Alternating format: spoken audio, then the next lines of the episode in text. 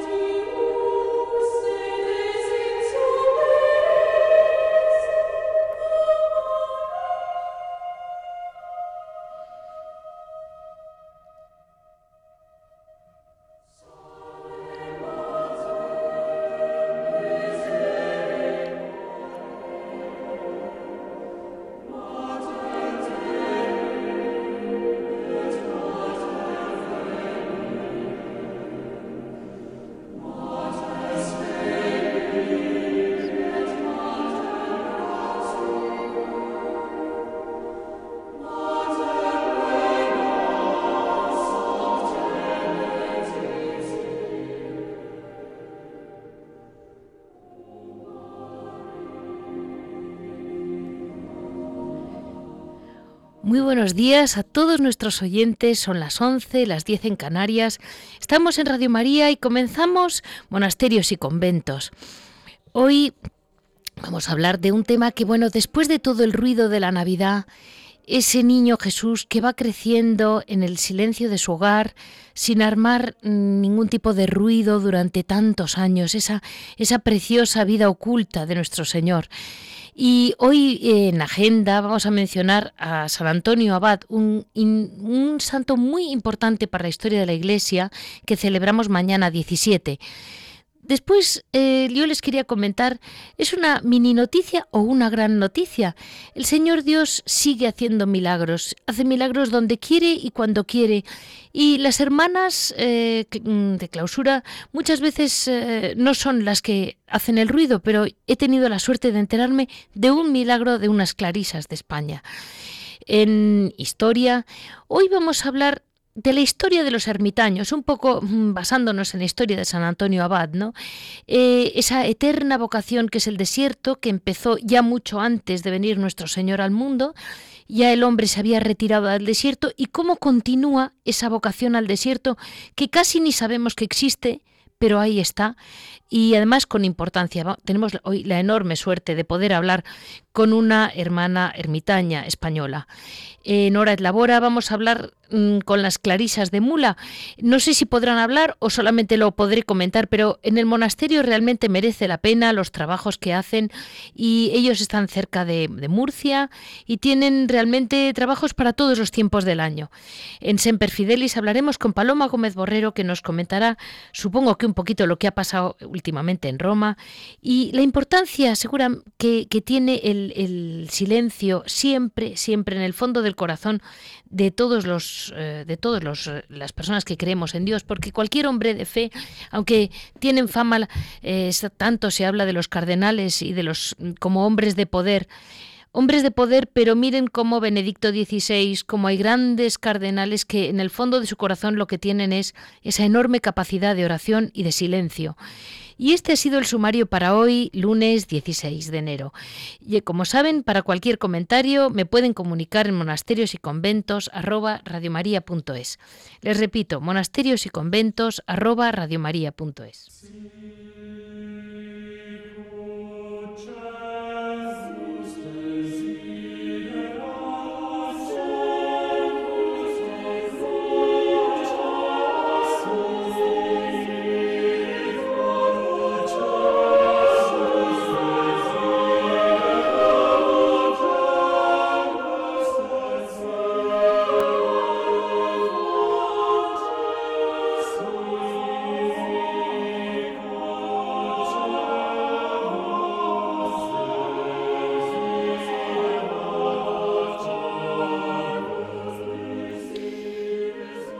vamos a hablar de San Antonio Abad, que celebramos mañana, día 17 de enero. Él es el padre del eremitismo, así es como se le ha llamado tradicionalmente, del movimiento eremítico.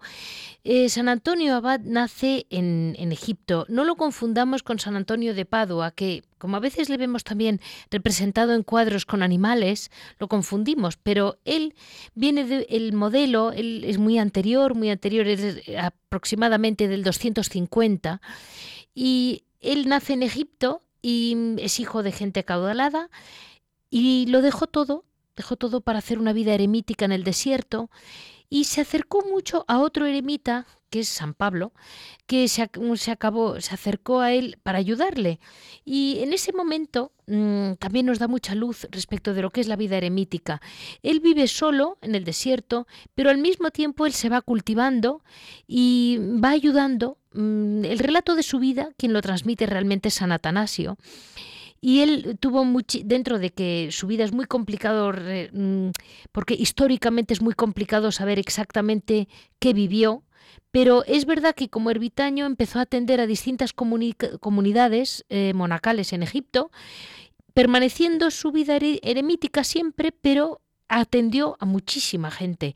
Pasó muchos años ayudando a otros ermitaños, como les decía, tuvo una unión muy profunda con, con San Pablo.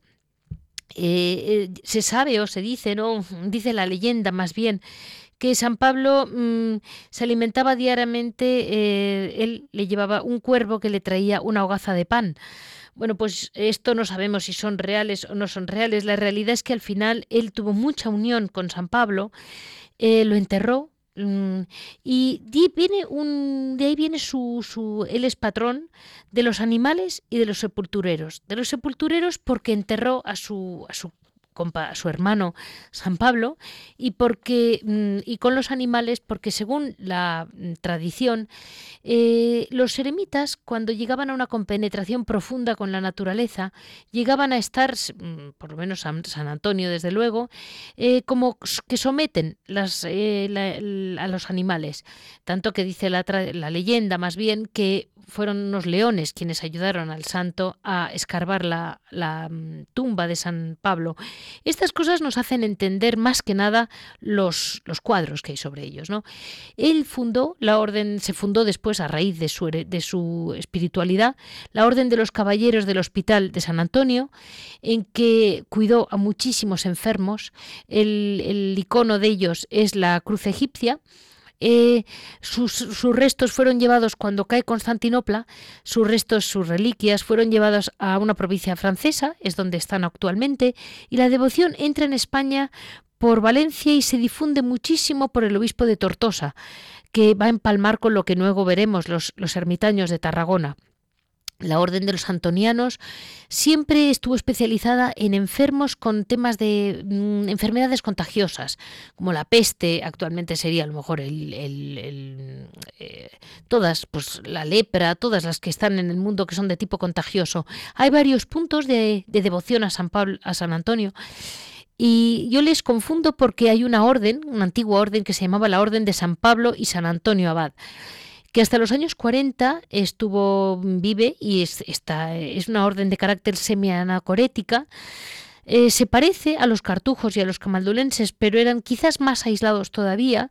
Eh, hoy en día los que quedaban se dividieron en dos partes. Unos fueron al Carmelo Descalzo, otros fueron los se fueron a la congregación de los Fosores de la Misericordia. Los dos han hablado varias veces conmigo en este programa. Y luego está la congregación de ermitaños de San Pablo y San Antonio, que cogieron su nombre y recogieron, digamos, recopilaron su espiritualidad, que están en la isla mm, de Mallorca, en España. Eh, tienen dos monasterios y no sé exactamente cuántos hermanos hay ahora, pero siguen vivas las, la vida eremítica allí. Eh, con esto les, les comento que es impresionante cómo una vida retirada en el desierto, pudo tener tantísimas consecuencias que estamos hablando del año 250 y estamos eh, ya en el siglo XXI recordando la vida de este hombre que en teoría vivió eh, pues eso, una vida en teoría solitaria y que fue la gente que iba a él la que le fue extendiendo su, su gracia, ¿no? Ayudó mucho eh, en viajes a Alejandría, ayudó mucho al Papa para, para defender la fe católica ante la herejía de los arrianos. O sea que tuvo un don de discernimiento de la verdad y de lo que el Señor realmente había querido decir sin herejía, que llama la atención cómo el Señor habla pues eh, cuando quiere y en el desierto, como habló San Antonio Abad, que hoy le seguimos celebrando y de hecho sigue siendo un gran festejo para muchos eremitas de este mundo. Vamos a dar paso a una particular noticia que tenemos hoy para Radio María.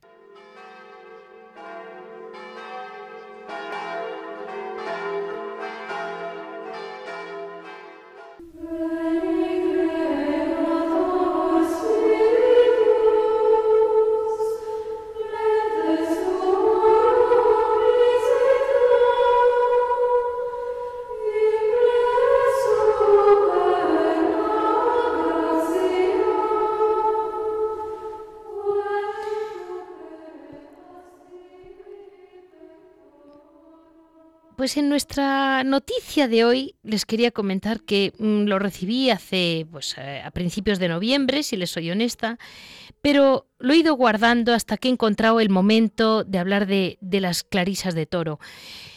Eh, la noticia, tal y como me llegó, era eh, una hermana que estaba postrada en la cama con unos dolores terribles, tenía la espalda totalmente doblada desde hacía años y una mañana el sacerdote, cuando le llevó la comunión, ella con mucha fe le pidió al Señor que le quitara los dolores, que la curara, que debía de ser que no podía más. Y bueno, comulgó y se curó, así como suena, con la simplicidad y la sencillez con que actúa nuestro Señor cuando quiere, donde quiere y como quiere. Y hoy tenemos la suerte de poder hablar con ella. Mm, muy buenos días, mm, Sor Marcianita. No, soy San María Paz, San Martianita no se pone. No se pone. Y cuéntenos, ¿cómo, pues ¿cómo ha actuado? En, porque habrá, habrá sido una revolución para su propia comunidad.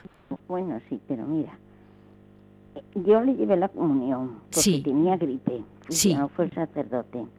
Vale. Y yo le, le, llevé la comunión y uno subía en el ascensor, que es un piso solo, pero ya somos mayores, pues tenemos un ascensor. Y yo le iba pidiendo al Señor Decía, Señor, cúrala como curaste a la mujer la sinagoga, la sí, corbada. Sí. Y yo le iba pidiendo con mucha fe y interiormente sentía como que y tenía fe y yo digo pues sí señor yo tengo fe iba con esa conversación con Jesús en el portaviáticos cuando llegué a su celda ella se, se puso se juntó las manos y dice Jesús cúrame cúrame cúrame y a mí me impresionó la manera que tuvo de decirlo. Le di la comunión, yo me vine, le quedé dando gracias y yo me bajé. Y le llevé la comida y todo porque tiene la gripe. Sí. Y le dije, bueno, mañana no me madrugue, no se levante, quédese en cama porque tiene un poco de fiebre. Cuando me sorprende que el otro día por la mañana me levanto y eran las seis de la mañana, que yo me levanto a las cinco y media, y eran las seis y veo que ya no está allí. Y dije yo, digo, ¿por qué se ha levantado? Sí, yo dije que se queda en la cama. Y ese se sonrió, digo, ahora mismo para la cama. Pero yo no me fijé, estaba derecha. Y ella se fue para la cama, le fue a llevar el desayuno. Cuando le fui a llevar el desayuno a su hora, se tira de la cama y dice, mira, estoy derecha como las demás personas, como las demás personas. Y no tengo dolores, no tengo dolores. Digo, bueno, bueno, pero claro, como fue a misa, no, no, ese día no fue a misa pues eh, las que vienen a misa pues preguntaban por ella y siempre nos preguntan si hay alguna enferma, si no la ven, pues sí. no la ven por la reja, comulgar. Digo, no, es una ancianita que está un poco de gripe. Y claro, entró una, vamos a desatar por la reja y preguntó que si estaban mejor son ancianita. Pues mira, ha pasado esto. Y esa chica es muy apóstol. Y claro, llamó a mi María y otro. Y dijo muchas cosas que era mejor que no las dijera, claro. Pero bueno, lo acaso que pasó, y estuvo así pues bastante tiempo, derecha y, derecha. Tanto es que teníamos una monjita que estaba ciega y mi marita, que se murió el día de Navidad, sí. a la una de madrugada, sí. Pues vino la doctora a verla. Y claro, dije yo, mire, Marcianita, véngase, que está aquí Rebeca, que la vea. Sí. claro, se quedó, dice, pero si el otro día fue al ambulatorio y yo no la podía estar en la, en la camilla, estaba toda dobladita, con unos dolores tremendos. Dice, y ahora la veo tan buena. Y así fue, pero ahora se está empezando a doblar un poquito otra vez. Pero, ¿sabe que le digo, madre, que quizás lo más impresionante del tema, más que el milagro en sí, ¿no? Porque se pide mucho por tal enfermo, por tal caso, por tal problema, por tal... Y es una demostración, ¿no?, de que el Señor mm, actúa cuando quiere, donde quiere y como quiere. Y como quiere, eso digo yo. Porque dices, ¿qué necesidad que tiene hijos? No, no tiene hijos. Es un alma contemplativa que te lo pidió con fe y con amor y se lo quisiste dar en ese momento. Sí. A lo mejor el Señor lo que le ha dado es un alivio de un tiempo, pero se lo ha dado el Pero Señor. se dio- se quedó completamente, completamente derecha. ¿eh? O sea, ella tenía un gozo, un- una alegría, tanto es que le pusimos un, eh, tenemos aquí un obrero que está trabajando Sí, y la, la sacó una fotografía eh, con el móvil y le mandó un WhatsApp a su hermana. sí. Al otro día se presentó aquí su hermana, claro. Y fue muy emocionante. Es que, ¿sabe qué ocurre, madre? Que nos cuesta, nos cuesta creernos el- los milagros, como si fueran hechos extraordinarios que no fueran posibles. Y el, el- el Señor actúa cuando quiere y, y entre ustedes más, No, solo que es ustedes no lo cuentan. no cree, no cree la gente en los milagros, porque los milagros existen. Claro, Los milagros existen. Ahora porque no tenemos mucha, tengo yo prisa y eso, pero si algún día quiere, yo le conté, le contaré un milagro para la gloria de la Virgen, sí, porque nosotros queremos mucha Radio María. sí, La enfermita que se nos murió estaba todo el día, le hacía mucha compañía a Radio María. sí. Y a los que están solos y todo. pues, a mí se me murió mi madre cuando era pequeña y en mi caso hubo un verdadero milagro. Pero claro, es largo de contar. Claro. Y ahora a lo mejor no puedes. Pues yo quería que solo... para para para Perfecto. publicar, pu- publicar la- el amor que la Santísima Virgen tiene a todas las almas y a, a todos los hogares y Eso. a todo. Ella siempre está presente. Algún día llamas y te lo cuento. Y con fe profunda como el Señor lo concede.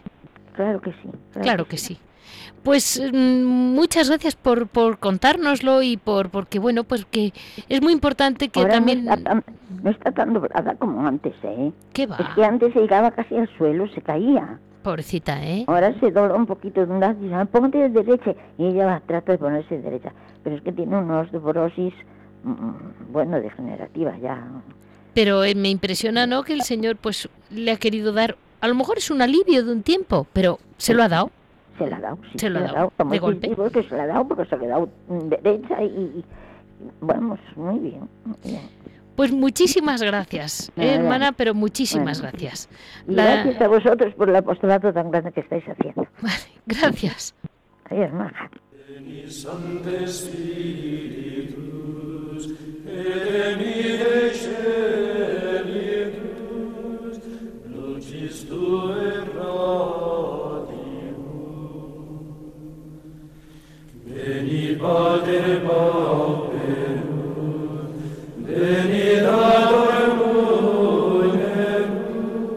Hoy en historia, como les decía, un poco edificados sobre las fechas que estamos y que se celebra San Antonio Abad mañana, patrono de los ermitaños, voy a hablar sobre lo que es la vocación eremítica. Es muy difícil para mí porque no tengo nada que ver con los eremitas, pero de algún modo sí he intentado leer y cultivar todo lo que he podido el mundo del silencio.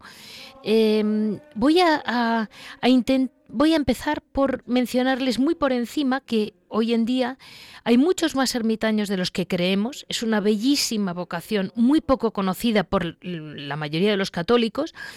Y hay como dos, dos grandes mundos dentro del eremitismo actual. Hablo del día de hoy, que es el quizás el más tradicional, el que nos hacemos una idea, que es el ermitaño que vive en una ermita, pero sepamos que olvidemos que eran personajes como un poco cavernícolas, un poco románticos de cuento, que vivían con leones. No. Eh, la realidad es que son gente muy vinculada a la naturaleza, muy vinculada a su actividad, les quieren en los pueblos y al mismo tiempo viven su silencio y su paz en- en su soledad, pero tampoco como personajes extravagantes. De hecho, mm, a lo largo de todo el programa iremos viendo cómo gente que es capaz de mantener su puerta cerrada, por llamarlo algo así, de alguna manera por humildad, por silencio, son a veces los que atraen a otros, como ocurrió con el mismo San Antonio Abad, les decía, que decías, bueno, menudo eremita si estaba rodeado de gente. Bueno, es que un eremita nadie ha dicho que tenga que ser un personaje perdido que nunca ve a nadie en la tierra. Al revés, ellos dan su vida por todos nosotros.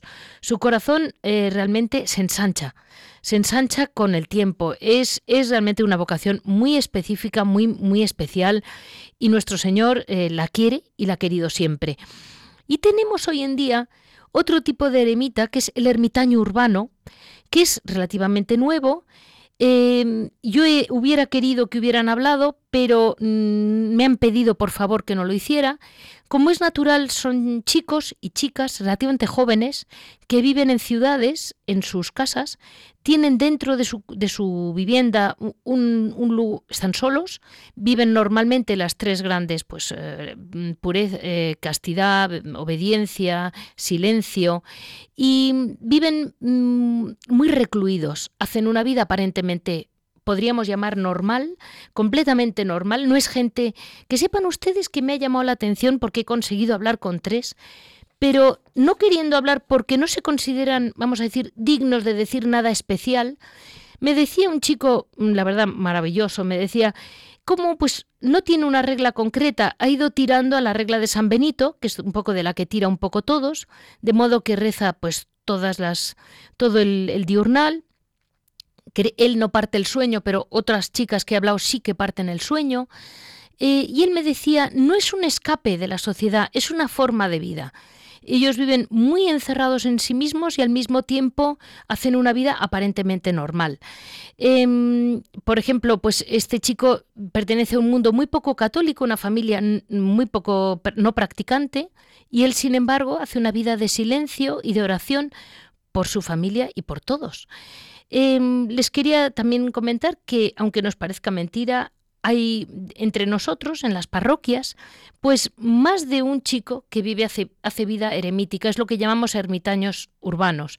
Entre ellos eh, hay varias páginas de internet que se comunican, se pasan textos, se, digamos, yo creo que se apoyan unos a otros, y no es un escape, no es que se escapen de la sociedad, ellos llevan la ermita en el corazón y, el escape es, eh, ellos trabajan, ellos hacen una vida aparentemente mm, corriente, pero mm, en el fondo de su corazón todo su tiempo libre eh, lo tienen para Dios. Y bueno, pues eh, es una vocación especial del Señor. También hay que entender que hoy en día hay mucha gente que no ha nacido en el campo para ellos la vida en un campo, o sea, una, digamos, un aislamiento geográfico sería casi imposible de sobrellevar por la dificultad, porque les dices, oye, que se caben un tomate, y dices, es que no saben plantar un tomate, nunca han visto crecer un tomate, para ellos esto sería dificilísimo. Bueno, pues deciden vivir de una forma muy discreta, por eso no han querido hablar, porque no quieren mm, que la gente lo sepa, pero quien sí lo sabe y sí les quiere es la Iglesia la Iglesia decidió reintegrarles en el derecho canónico a todos, a todos los eremitas. Era una, vamos a llamarle una, mm, se, dio por derogado, se dio por una vocación que ya se había acabado en la Iglesia. Mm, y en el, en el 1917 fue cuando ya se ignoraron. Pero poco a poco es una vocación que está ahí, es una página larga, gloriosa y que realmente ha dado muchos santos para la Iglesia Católica. Y es cuando mm, empieza, como les he comentado alguna vez y se lo recuerdo, cuando en Oriente miles de creyentes huyeron al desierto, a las montañas, en grutas y en chozas, mm, muy solitarios, la verdad es que su, su gran eh, inspiración había sido los padres del desierto, eh, padres anteriores a nuestro Señor, por supuesto, eh, la fama de sus ayunos, de sus penitencias, un silencio ininterrumpido provocaba que empezaran a acudir discípulos. Y entonces con frecuencia el solitario se veía obligado a cogerlos y, una y acababa por tener pequeñas comunidades de oración. Y este fue también un destino, ¿no? Que en Occidente iba a ser el origen que acaba llegando hasta que San Benito empieza, empezó como eremita, su vida, su, propia vocación, pero ante lo que le llevó la fama de santidad, le sacó y le forzó un poco a crear ese misma regla que fue el que se convirtió en maestro y legislador de cenobios. En la Edad Media se llenó de eremitas. Eh, muchos encontraban, encontraban su sustento pues, guardando cementerios. Eh, por eso eh, San Antonio Abad es también el patrono de los cementerios, de los puentes, de los santuarios. Y el declive comienza quizás con el concilio de Trento, porque como eran personas un poco, vamos a decir, incontrolables, indudablemente hay almas eh, llamadas a, la vocación, y esto lo explica muy bien ahora el señor obispo de Tarragona, ¿no? Como hay almas que verdaderamente demuestran a la Iglesia que son verdaderamente hijos de esta vocación, y otros que al final pues son como personajes particulares, vamos a decir, raros. Y entonces eh, yo creo que la Iglesia tenía un poco de miedo a que este tipo de personaje diera, vamos a llamarlo mala fama, eh, y los, los ocultó un tiempo, fue a menos, pero nunca habían desaparecido, porque siempre hubo eremitas en España. Y en 1983 la Iglesia reconoce oficialmente a los ermitaños como consagrados. Em, mediante un voto, una promesa, profesan públicamente los tres, eh, la pobreza, la castidad, la obediencia, en manos del obispo. Eh, las estadísticas son muy difíciles de decirles a ustedes cuántos hay.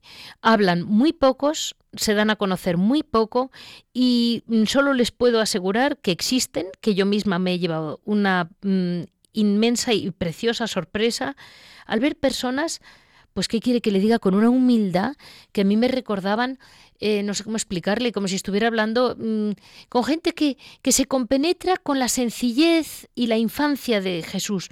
Son gente que no van de eruditos, van mm, de, ser reflejo del amor de Dios y, reflejo de una oración oculta. Eh, ellos están ahí pidiendo por nosotros y ahí están, unos en los campos y unos no. El ermitaño da su vida por cosas que hoy llamaríamos inútiles en este mundo. No es un hombre que dé mm, buscando resultados. Eh, la cuenta de resultados no la tiene el ermitaño nunca, es que no la busca, pero eh, ahí están.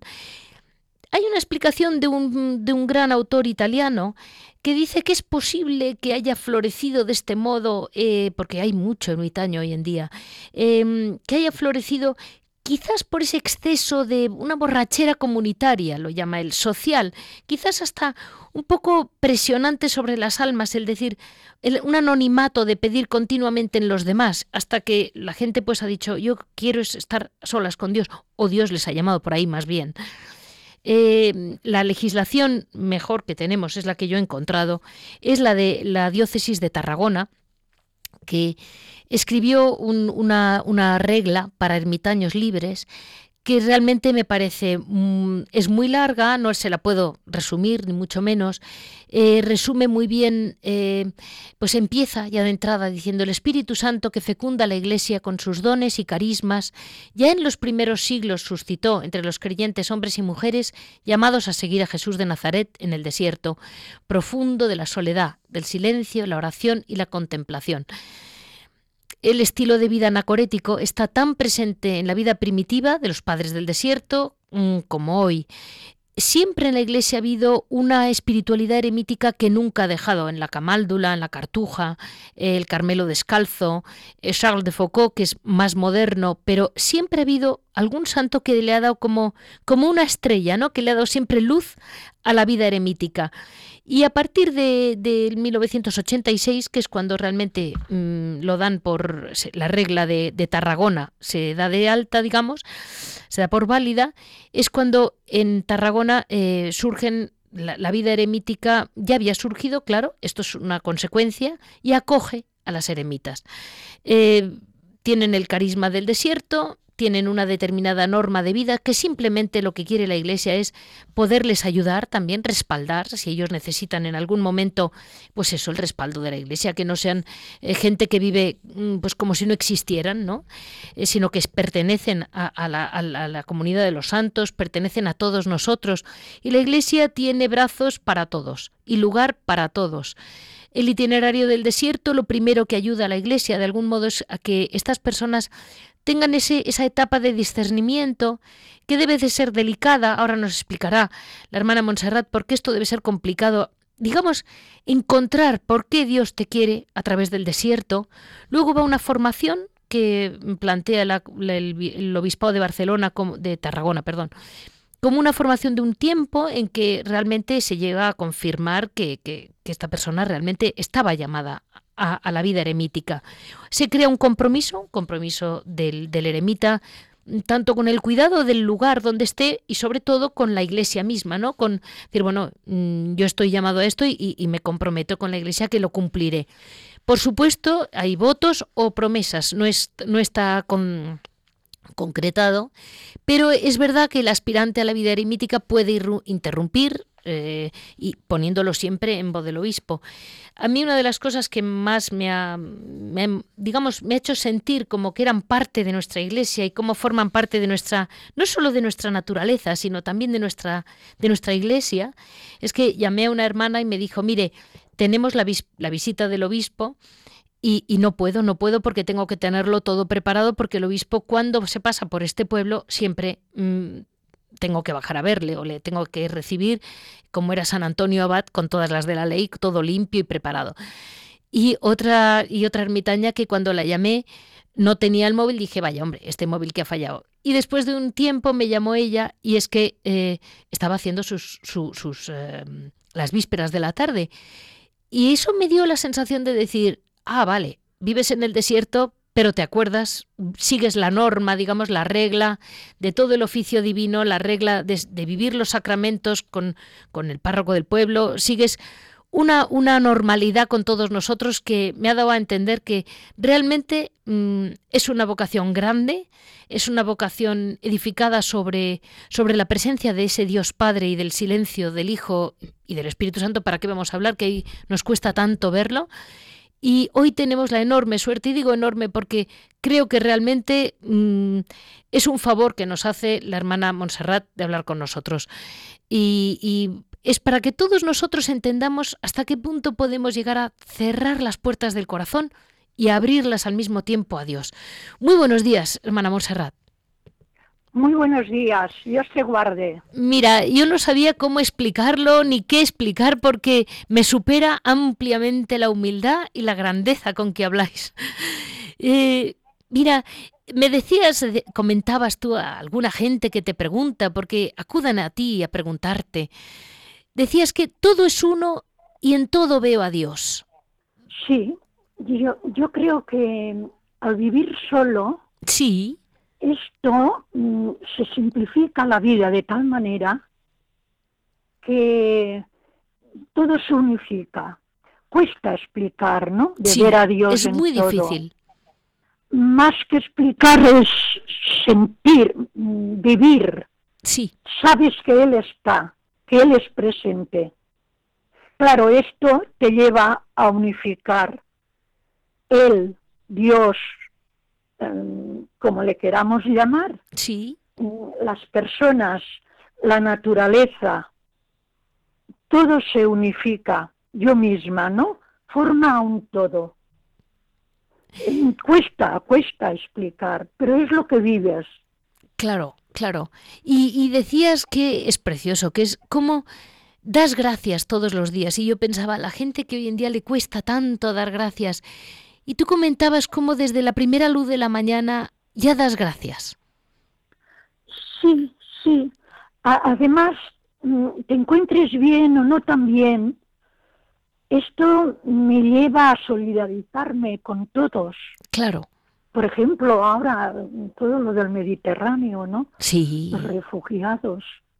Pues mm, cuando no te encuentras bien, parece que es la forma que te lleva más a solidarizarte. Claro, cuando estás bien dices, sí, los que están, se lo pasan mal, los enfermos, porque claro, mm, el, mal, el, sufrimiento está en todas partes. Sí. No solamente allí lejos, sino en nuestro alrededor. Y, y claro, entonces pues te unes a todos. No, a ver, yo creo que es él el que se une, porque yo soy limitada. Yo no llego. Por ejemplo, hay gente que te dice, ay, reza por esto. Cuando son cosas concretas, personas concretas, sí. llevas estas personas a la oración. Pero los que no conoces también.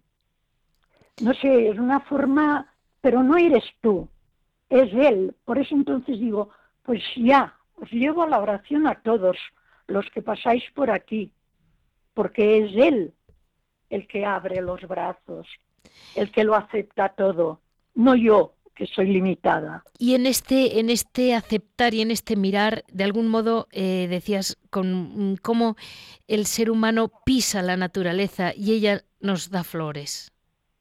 Que eso me impresionó. ¿Cómo ves a Dios? Es una forma román, no sé, bucólica, ¿no? De ver, de ver lo que hacemos y cómo Dios está en todo. Es que la naturaleza refleja muy bien nuestra vida. Sí, sí. ¿Eh? Porque, claro, mm, eh, la ecología está muy, incluso el Papa, ¿no? Escribió la encíclica. Sí. Pero, pero, claro, tú lo ves, lo ves. La flor, está una flor en el último rincón, en el último rincón de la montaña. ¿Para quién florece si no la va a ver nadie, no? Es verdad. Está allá al rincón, nadie la ve y hace su proceso. Pues es una forma de nuestra vida, ¿no? Claro tenemos que, que, eso, vivir, vivir cada uno en su lugar, ni mejor ni peor. Y yo le comento a la gente, ¿sabes, Montserrat? Que tú eres religiosa de la vida activa, eh, eres hermana de la caridad.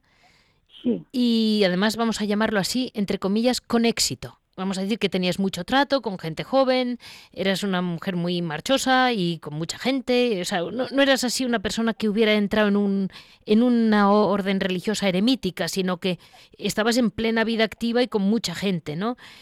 Y bueno, pues ahora ya llevas 40 años en la ermita y de algún modo es un mundo distinto totalmente. ¿Y ¿Cómo, ¿Cómo pudiste discernir de repente, siendo una mujer, entre comillas, con éxito y una gran hermana de la caridad, que te llamara el Señor allá? Bueno, gran entre comillas. Cada uno tiene su capacidad, ¿no? Sí que estaba plenamente realizada, es verdad. Pero yo volvía con el tren de un curso en Barcelona, hacia donde yo vivía, en la comunidad, en Olesa de Montserrat, y en el tren yo siempre miraba mucho las caras y decía, ay Dios mío, quiero amar a todo el mundo, quiero solucionarlo todo, ayúdame.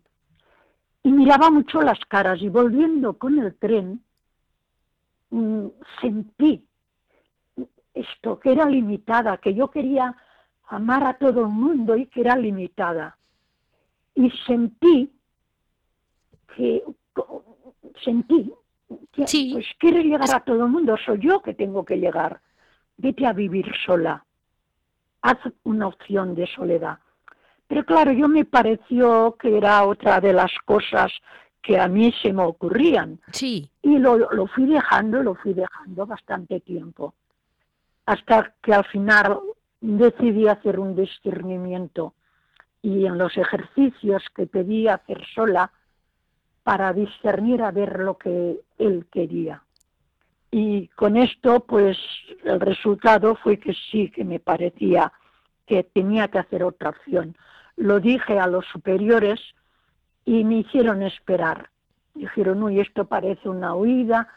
Y yo, mi respuesta fue, si él quiere, ya me llevará, ya llegará un momento. Y así fue pasando el tiempo hasta que, ves que las cosas pues se van, van haciendo un proceso y llegó el momento que me dieron el permiso. Es que eso, por ejemplo, es magnífico porque ahí mm, nos demuestras, ¿no? Primero, que, que, como si participaras de grandes dones que da Dios y que nos alteramos los hombres y las cambiamos. Por ejemplo, ¿con qué mm, paz fuiste capaz de, dejarte pues ese santo abandono, ¿no? Decir, pues ya se ocupará él. Si es él, él lo hará, ¿no? Y decías tú también, ¿hasta qué punto tú gozas del momento en que estás, del presente, sin alterarte con lo que pueda ocurrir mañana o lo que ocurrió ayer o lo que ese es hay una obsesión con planear, planear el futuro. Y yo te noté a ti con una la serenidad del que vive el presente en manos de Dios. Punto. Y eso es un don de Dios, ¿no? Eh, ahí está. Es una gran lección. Bueno, no sé si es lección. Yo creo que la oración te lleva a... Yo digo que también que yo estoy aquí gracias a que no dejé nunca la oración en Olesa, Claro. donde vivía, en Olesa de Montserrat. Sí, Que yo iba a la oración después de mucho, yo sabía que tenía un tiempo de oración libre, que lo tenía que, que lo tenía que vivir, sí, y iba al- a las tantas de la noche, era muy fácil dejarte llevar y decir, me voy a la cama claro. porque es tarde. Sí, Sin embargo, yo digo que me salvó la oración, porque iba, eh, estaba sola, claro, en la capilla, y, y me dormía, claro. me dormía cansada de todo el día. Pero al mismo tiempo pensaba, bueno, eres tú que tienes que hacer oración en mí. No soy yo, me duermo, no quiero dormirme. Pero me mantení firme en ese tiempo y yo creo que, que fue, si no, no estaría aquí, No, no, está si no, claro. no estaría aquí. Entonces, pues vas viviendo, si nos creemos, si lo creemos, que estamos en sus manos, Sí, lo tienes que vivir. por supuesto. Y No digo que no haya momentos No. que dices, ay Dios mío, ¿qué tengo que hacer? O ¿qué, qué pasará? Vale, vale, estás en sus manos. Y me lo creo. claro que sí, claro que sí, y lo vives. Eh, Te has, Sí. te has convertido en, en- en una, en una presencia viva, ¿no? De, de ese mm, abandono sin hacer ostentación, simplemente viviendo. Es que lo ves, lo veas, lo ves o no lo ves, pero él se manifiesta muchas veces. Pero es que además, además, los momentos que no es cuestión de ver, es cuestión de, de saber que él es, que él es, Sí, si es, está en todas partes, ¿no? sí.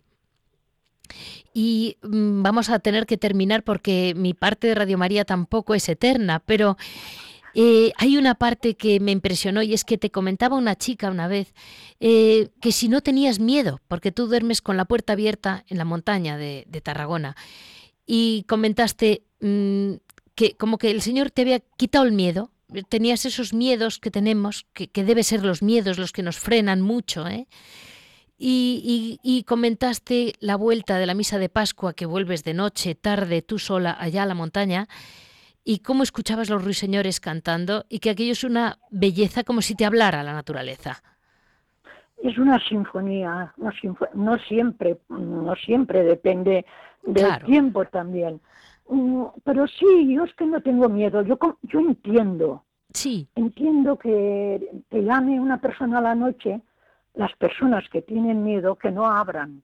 sí, Pero es que no tengo miedo y para mí sería, o, o que viene alguien que tampoco mm, por la forma de que he visto tal, es que no tengo miedo. Y, y me parece que si cerrara la puerta sería cerrarla a él. Es que es tan claro como esto. sí, sí. Pero debe ser que como no tengo miedo, pues, pues, pues no, que me puede pasar alguna cosa.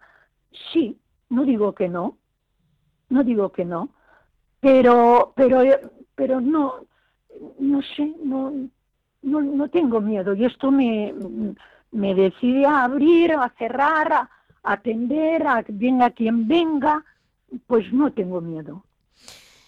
Y un, un último tema, mm, la gente muchas veces se pregunta, ¿y de qué viven los ermitaños? Eh, pero tú eres pintora, Bueno, del trabajo. Yo empecé haciendo cestos. entendido. Hay que trabajar, Claro, hay que trabajar porque mm, también, bueno, la, la vida es esto, hay que comer, hay que hacer ayunos, pero hay que tener seña en catalán se dice. sí, hay que tener ¿Eh? señorío. Hay, así hay que saber discernir Sí, si puedo o no puedo hacer un ayuno, o si debo o no debo eh, dormir, hacer una vela. Quizás Sí. cuando eres más joven, pues puedes. Ahora, por ejemplo, yo en mis años, pues ves, pero que todo es tiempo de Dios. Eso es lo que también aprendí aquí. Porque hacías la comida deprisa, porque tengo que ver lo que hacen los padres del desierto, y luego tienes una bajada de, de hierro y, y te das cuenta, pues si todo es tiempo de Dios. Pero los padres del desierto hay algún, monje que iba a preguntar y, decía, bueno, ¿qué es mejor? ¿Rezar todo el día? ¿Hacer ayuno todo el día? ¿Hacer vela cada día? Y, el, padre le dice, eh, padre del desierto, pues un poco de todo. ¿eh? Hay que hacerlo todo, todo es tiempo de Dios. Hay que hacerse la comida, pues hay que hacerse la comida, el tiempo que sea necesario. Sí, ¿Eh? entendido. O sea que todo es tiempo de Dios, el dormir, pero San Pablo ya lo dice, ¿eh? la oración continua, ¿no? Sí. De la noche velar, pero pues sí, es tiempo de Dios todo. Es lo creemos, claro. Sí, claro. Es un vivir en Dios continuamente. Entonces, un poco, si me dejas del silencio, que claro, ahora viene mucha gente aquí, pero yo creo que es muy importante, es lo más importante que tenemos la gente. Sí. La gente. Claro que después hago la oración, pero en el momento que está la gente es lo que tienes en las manos en ese momento las personas. Y yo no tengo el discernimiento todavía de los padres del desierto para decir, este viene aquí a, a, ver, a, a controlar o a, o a, ver qué hace esta como curiosidad, ¿no? Sí, es que... No tengo yo el discernimiento y creo que todos somos hijos de Dios en el fondo mm, tampoco te molestan. Las personas que van no, van, no te, no te no, has recibido gente que vaya con maldad, vamos a llamarlo así. No, a mí no me molesta, no me molesta porque creo que todos somos hermanos. Sí. Y además siempre me decías que mm, lo que más valoras es a las personas. Por delante de, de la naturaleza están lo que más valoras las personas, ¿no? Sí, sí, sí, sí, pero todo se unifica, ¿eh? Sí, y me decías cómo los medios están bien siempre que no deshumanicen. Claro, claro. Sí, sí. Lo que hay que tener es un control tremendo. Un control de uno mismo, es no dejarse llevar por, por, por tentaciones tontas que a lo mejor, bueno. También tienes que pedir perdón, ¿eh? Porque no haces lo que deberías. O sea que pues hay que pedir perdón siempre. Pues Montserrat, contamos contigo, contamos con tu oración, contamos con tu visión de la naturaleza que realmente... ¿Sabéis, todos? No sé si lo digo bien. Sí. Tenéis espacio todos porque es el espacio de Dios. Pues eh, realmente solo puedo comentar que Montserrat vive en la ermita de San Joan de Codolar, que está en, en, en, en ¿no? Monsan. El Monsan, en la montaña. Una montaña de tradición desde el siglo, sí. siglo VII de Anacoretas. Y, y, tienen, bueno, tienen la suerte en Tarragona de que, bueno, pues ah, hay una persona que ha tenido esta vocación maravillosa, de modo que nos mantiene aquello abierto y vivo. Hay los estatutos y nos encontramos con el, con el, con el sacerdote designado o con el obispo, de vez en cuando los que estamos en Tarragona. Y como tú me decías, eh, en aquel momento en que una chica tenía que estar en casa a las 10, eh, la iglesia te abrió los brazos y te permitió vivir sola en la montaña, que esa era un escándalo. sí, sí, sí, sí. Nada más tengo que dar gracias. Pues muchísimas gracias, Montserrat. ¿eh? Bueno, gracias a vosotros. No te garantizo que no vaya a ir a la montaña a verte, ¿eh? No lo garantizo. Y la oración, hasta siempre. gracias a todos.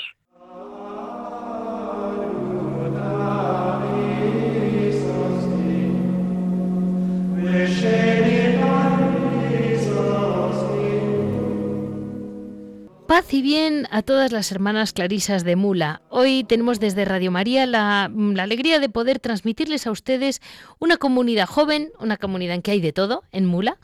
Eh, ¿cómo, ¿Cómo ellas han pasado la Navidad? Muy buenos días, hermana. Buenos días. Me decía usted que, que el trabajo principal lo han tenido en los dulces. Y sí. ¿Y qué dulces venden ahora, hermana? Que se ha acabado la, fiebre de la Navidad. Sí, normalmente lo que queda aquí son las tejas, las trufas, la magdalena, los rollos de San Francisco que le llamamos. ¿Esos rollos qué son, hermana? Porque yo no los había oído nunca. Sí, vamos, le hacemos de, de naranja, hacemos también zumo de naranja, de mistela y de, de vino blanco también.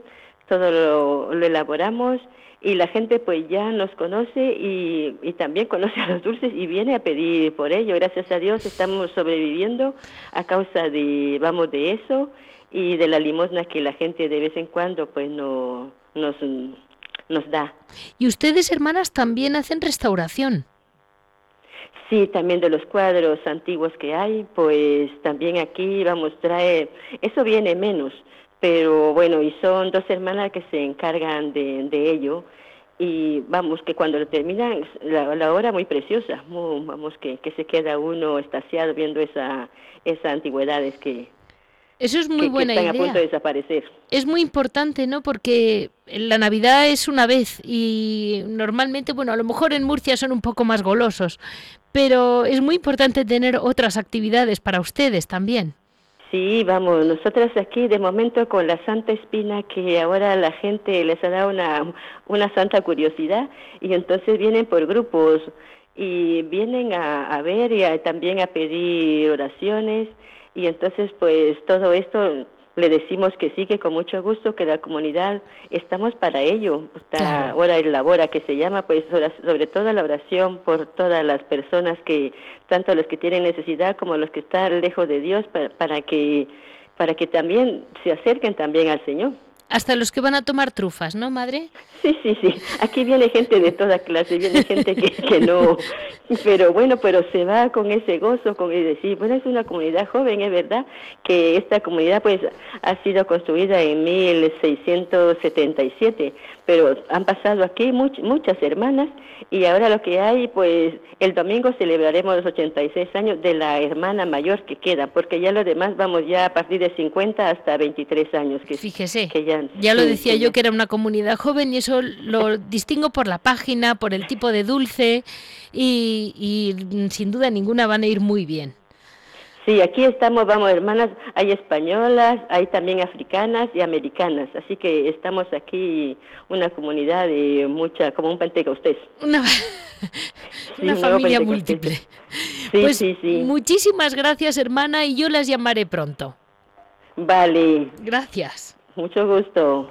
Concordi propulsa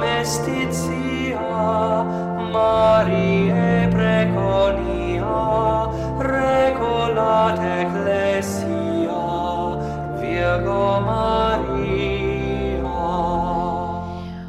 Hoy está con nosotros Paloma Gómez Borrero. Muy buenos días, Paloma. Muy buenos días, Leticia. Muchas gracias por estar una vez más con nosotros en este, en este enero frío que viene.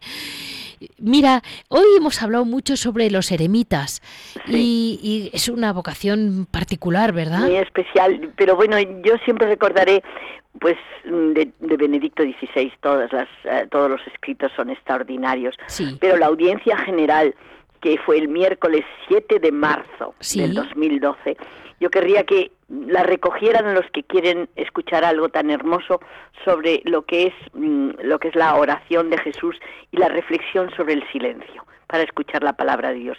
Es tan extraordinaria eh, eh, te digo algunas, solo Sí. algunas palabras de, de esta de esta audiencia donde dijo la dinámica de palabra y silencio Sí. que marca la oración de Jesús en toda su existencia terrena, sobre todo en la cruz, toca nuestra vida de oración.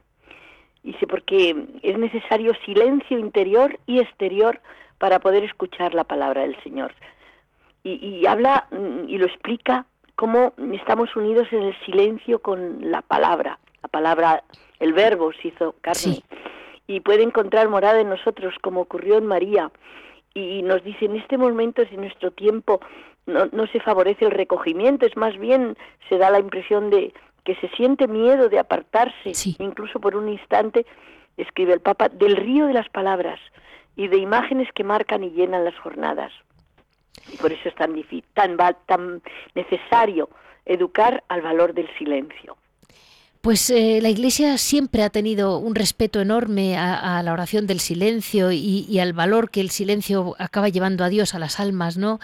Y ahora ha escrito un libro, ¿verdad? El cardenal Sara otra vez. Sí, no bueno, sé el si cardenal Sara es una persona extraordinaria. Ya su vida, su vida e- e- ha sido el, el más joven de los cardenales Sí, africanos. sí, sí, Tanto que yo recuerdo una vez que me contaba el cardenal Robert Sara que era es de Guinea Conakry, uno de los países eh, más pobres, pero más pobres de, del continente africano.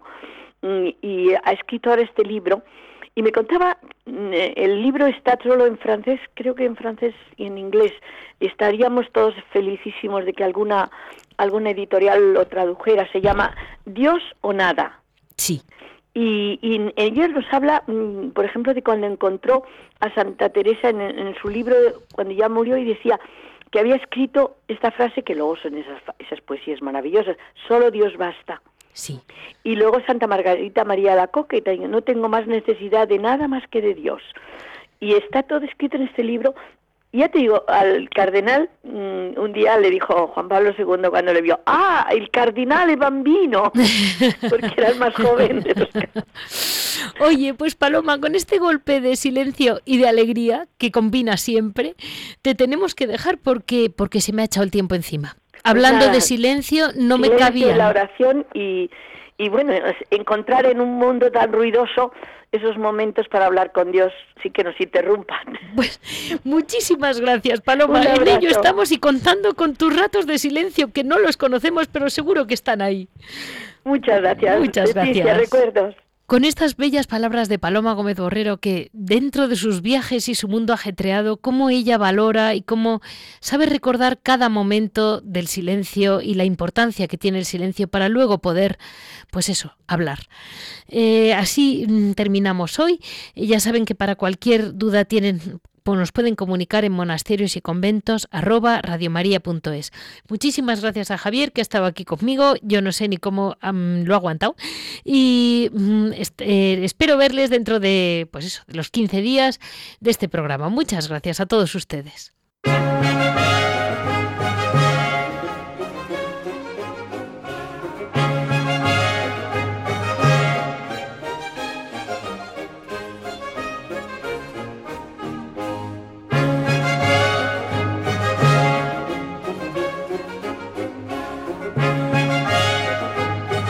Han escuchado Monasterios y Conventos, un programa dirigido por Leticia Casans.